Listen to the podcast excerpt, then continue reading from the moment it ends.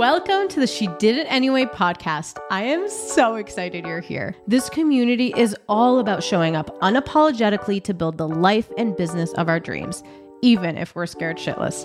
I'm Marina Middleton. I'm a mom, wife, entrepreneur, personal brand expert, and your no bullshit, unfiltered hype woman who's here to remind you who the F you are. This podcast is all about sharing tangible tools, stories, and a little okay, a lot of tough love to get you out of your own damn way so you can look back at your story and say, despite all of the obstacles, I did it anyway. Buckle up, it's going to be an amazing ride.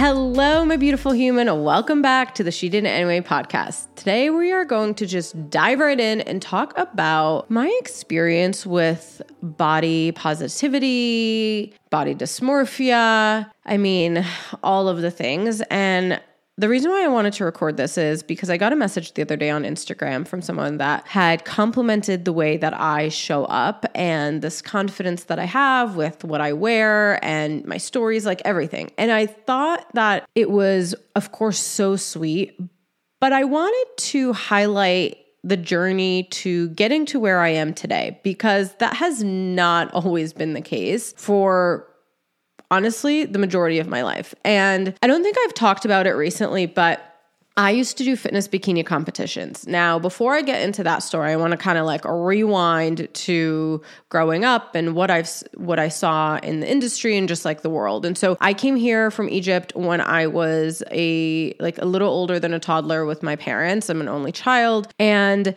you know, as immigrants, for me, I'm just going to speak for me and my family, but like we always had this like very specific image of what beauty would be, right? And even like, even when I got pregnant, I remember my parents or my mom seeing this like gorgeous little like white, blue eyed, blonde hair baby on a box at buybuy BABY and was like, oh my God, I hope your baby comes out like this. And I'm like, never. Like, that's not even physically impossible. Like, I'm not gonna have this blonde, blue eye baby, which maybe one day I will now that I'm married to Matt. But, you know, we always had this like image of what beauty would be. And especially in other countries, like when you see like fair skin and blue eyes, you're like, wow, like whatever caught off guard.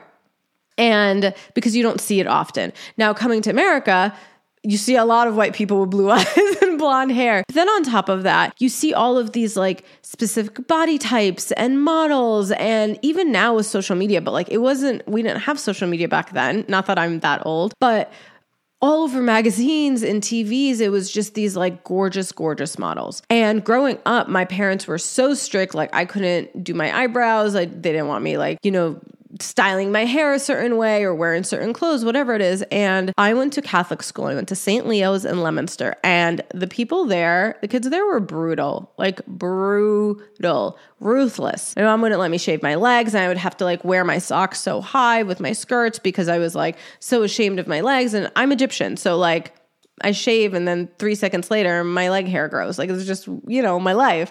I I grew up thinking that if I looked a certain way, my life would be easier.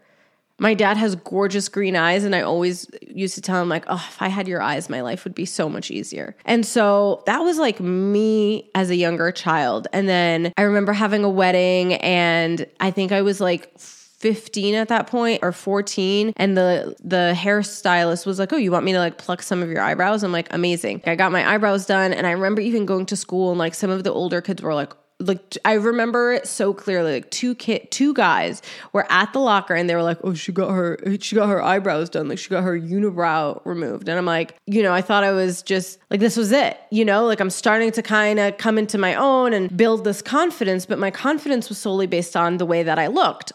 Again, fast forward, I go into school, like high school, and I I am associating the way that I look with my happiness, with my confidence. And those two go hand in hand. And so if I didn't look good, I didn't feel good, I didn't feel confident, I felt like people were judging me. And I go into college and even then, like I remember even my best friend and I laugh about it now. Like she was always like in Air Forces and jeans and stuff, and I was in like pencil skirts and heels to class. Like that was just me. I always felt like I wanted to dress up. And what people didn't realize is that I felt like I needed to dress up. Like I needed to look this way so I can be confident. So I would like be perceived as this beautiful person. And that is what I had tied my happiness to or my confidence to. And after I graduated college, I started thinking, like, oh, well, I really want abs. And so I started doing fitness bikini competitions. And I literally started competing simply because I was like, if I have abs, I'm going to be happy. I'm going to be like, you know, the most beautiful person. What ended up happening was something that I had never anticipated competing and training my body to get to a point that it should physically never get to was just a roller coaster. I never anticipated to struggle with confidence more during that period of my time than I ever did. I thought the opposite was going to happen. And I remember like my first year competing and getting to a body size. I think at that point, like I normally sit at like 140, 150. And I remember getting down to like 118, 120 and still feeling like, oh my God, I'm not fit enough. I'm not in shape enough. I'm not small enough. I'm not tone enough. And I remember like working so hard and it just never felt like it was enough. And so that was year one. And I qualified year one and I felt like, oh my God, like fourth place, I was like, now I'm going to, like, I want to fight for that first place spot. I want to fight for that first place spot. And it's great to have a, like a goal and drive and commitment, but at what cost? And I remember being like, I'll do whatever it takes to get there. And I, I would literally wake up at 4 a.m. and I would work out and then I would get ready at the gym. I would take the bus to work and or the bus to the subway, subway to work. And then I would go during lunch. At that point, by the time I got to work, it was like my second meal. So I'm eating tilapia and asparagus in an office. Like, who wants to sit next to someone that's eating tilapia and asparagus? And I would get to work eat my meal. Lunch, I would go to New York Sports Club. I would do my 30 minutes of cardio. I would then go back into the office. I would work. I would leave at 5, 5:30, take the subway back to the gym closer to my house. I would then do another workout that was much longer, go home, eat, shower, go to sleep, do it all over again. And I drove myself insane. And I got to the point where I had 8% body fat. I was didn't have my period. I would push myself to a point where it just looking back at it i used to always say like oh my god i had that determination like i've never had anything like that i could never have anything like that. But it was so unhealthy. It was so unbelievably healthy. And what broke my heart after i got out of it looking back at it is that i had developed body dysmorphia during that time. And even now like still really struggling with loving the way that I look, but it's just so much better than what I was before. And I, the reason why that started happening was because I would get on stage, I'd work so hard, get on stage, and I would still feel like I wasn't good enough. I would get in a bikini, get tan, I would walk on stage for these like five men to judge me and tell me, pose, judge me, and then tell me, like, no, your body's not good enough. What? Like, I mean, the concept of it is so mind blowing. And I have friends that are still in the industry, and I'm like, what in the world was I thinking? Like, how did I think that was going to help my confidence? What? And so, thinking back at it now, so I did I did four shows. Yeah, I did four shows. And every single show, no matter how much better I placed, I would still feel like I was not enough. And then the crazy part is after the shows, I would I remember I would like we would go out, we would eat and and drink water like literally more than what you normally would that week of the show. I'd retain all of this weight, retain all this water. My body would swell up, my ankles would swell up. It was so bad. I remember one time after my show, I had dropped so much weight so fast and then gained so much weight so fast. Like literally, I would say I gained like 20 pounds in two days. I know it sounds insane, like not believable. I started projectile vomiting at work then into the Uber to get to the emergency room for them to tell me that my liver levels were so bad. I mean, it was just so scary to see how dangerous this sport was, but also like how just how risky it was and how dangerous it was to my mindset and my confidence and my body image and just my self love. And I really, really struggled to love my body when it wasn't stage ready. When I didn't have abs, I felt like I would, I literally would feel like I was obese. It was insane. And so I remember when I got pregnant, it took a toll on me early on because I I just felt like my body was changing and so a lot of women were will naturally feel like oh my god my body is changing this you know doesn't feel good or I'm not happy I don't know how to adjust to this now imagine already having body dysmorphia struggling with your self-love and body image and then gaining weight naturally because you're pregnant and luckily through that I was already going through so much on my own like mentally that I focus less on my body and more of like, oh my God, I need to like survive. How am I going to do this kind of thing? And what am I going to do having this baby and all the things? And so it got my mind off of it. And then obviously after I had Sebi, it was working out was an outlet to, for me. And it felt like for the first time in my life, I was working out because it made me feel good, not because it made me look good. And that pivot that pivot of working out because it makes you feel good because you love your body versus you hate your body is life changing. And looking back at it now, I'm like, I always think back of like, I just wish I could go back to that 22, 23 year old girl and just give her a hug and just be like, I'm so sorry that you thought that your beauty came from having abs, came from having your eyebrows done, came from having your hair straight or curly, whatever it is, came from the clothes you wear. Your beauty comes from within. And knowing that now, I care so much more about my values. I care so much more about the people that I support and the people that support me. I care so much more about how my mind feels and how I show up mentally than I do physically. And because I've prioritized my mental health, because I prioritize my self love, I've associated that yes, self love means that I do wake up in the morning and I do take care of myself. And taking care of myself may sometimes mean that I do my self care, skin care routine and just walk out the house, or that means I do my makeup and I do my hair and I have earrings in and I get dressed up. Like those two things go hand in hand. I can be beautiful without makeup. I can be beautiful at 170, 180, whatever my body size is at that time. I can be beautiful with makeup on. I can be beautiful with my hats and my outfits. Like those two things can be true.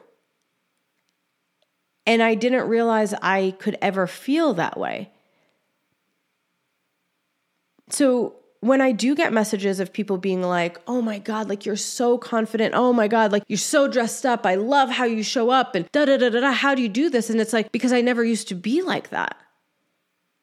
And I think that when you're really struggling, that's when you kind of find out who you are. You find out what the other side could be like, right? Because if you don't know, you don't know what you don't know.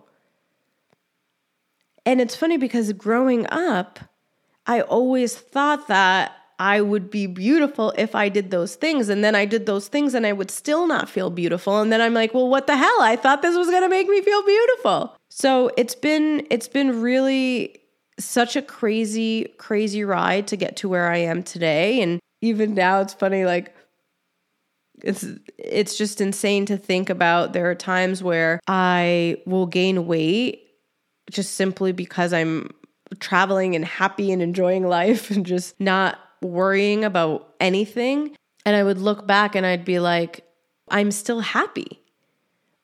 Like, I'm okay. I love who I am. I love my body. I love how my body has protected me and allowed me to do the things that I've been able to do. I love that my body has been able to carry this beautiful child. And I don't know if it will ever be able to do that again, but if it does, amazing. If it doesn't, it's okay. I just, I love my body and I love my mind and I love myself and I love who I am and I'm just proud of who I am. And I, it's so weird to be able to feel that way and say those things because a lot of people get really uncomfortable feeling that way and thinking that way and saying it out loud.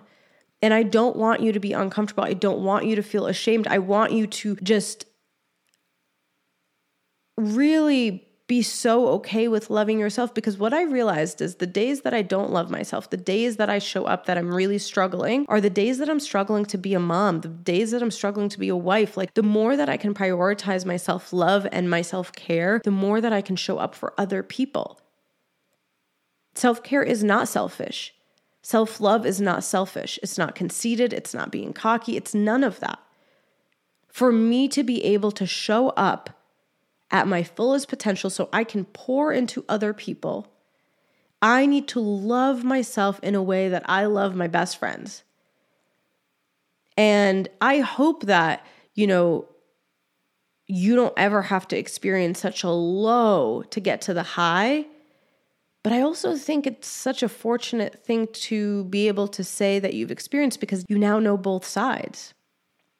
And so a lot of the things that I did to kind of get to where I am today mentally is, of course, I journaled, I went to therapy, I started reframing what working out and movement and taking care of my body and my health meant. I was working out because I love my body, not because I hate my body. I was getting dressed because I loved my body, not because I hated my body. I loved the image that I was putting out there, not because I hated my image. I was doing my makeup not because I didn't love my skin. I loved my skin and I just wanted to do my makeup because it was a self care act. It was time for myself. And I love just like painting my face and having fun with like the way that I look. And I just reframed every single thing that I did to take care of myself. And I reframed it so much that I started believing it and I started understanding it. And that is what I want you to do. I would love to hear from you if this episode obviously resonated with you, but what experiences you had with self love and body image, and what are some things that have helped you? Send me a DM. I would love to share it out because I know that there are so many women out there that are really struggling to show up and really struggling with their self image. And I am just like on a mission to help them and just remind them that you are beautiful. Not if you are beautiful, if, no, it's just you are beautiful. The end. The end. I love you guys. I will see you so soon. Bye. Thank you so much for listening. If you loved this episode, please post it on your social media and tag me so I can personally thank you for sharing it with your community. Don't forget to listen to our Shake Up episodes that drop every Monday. These are mini episodes to help you start off the week feeling confident, capable, and the badass that you are. And don't forget, no matter what, she did it anyway. You did it, Mom.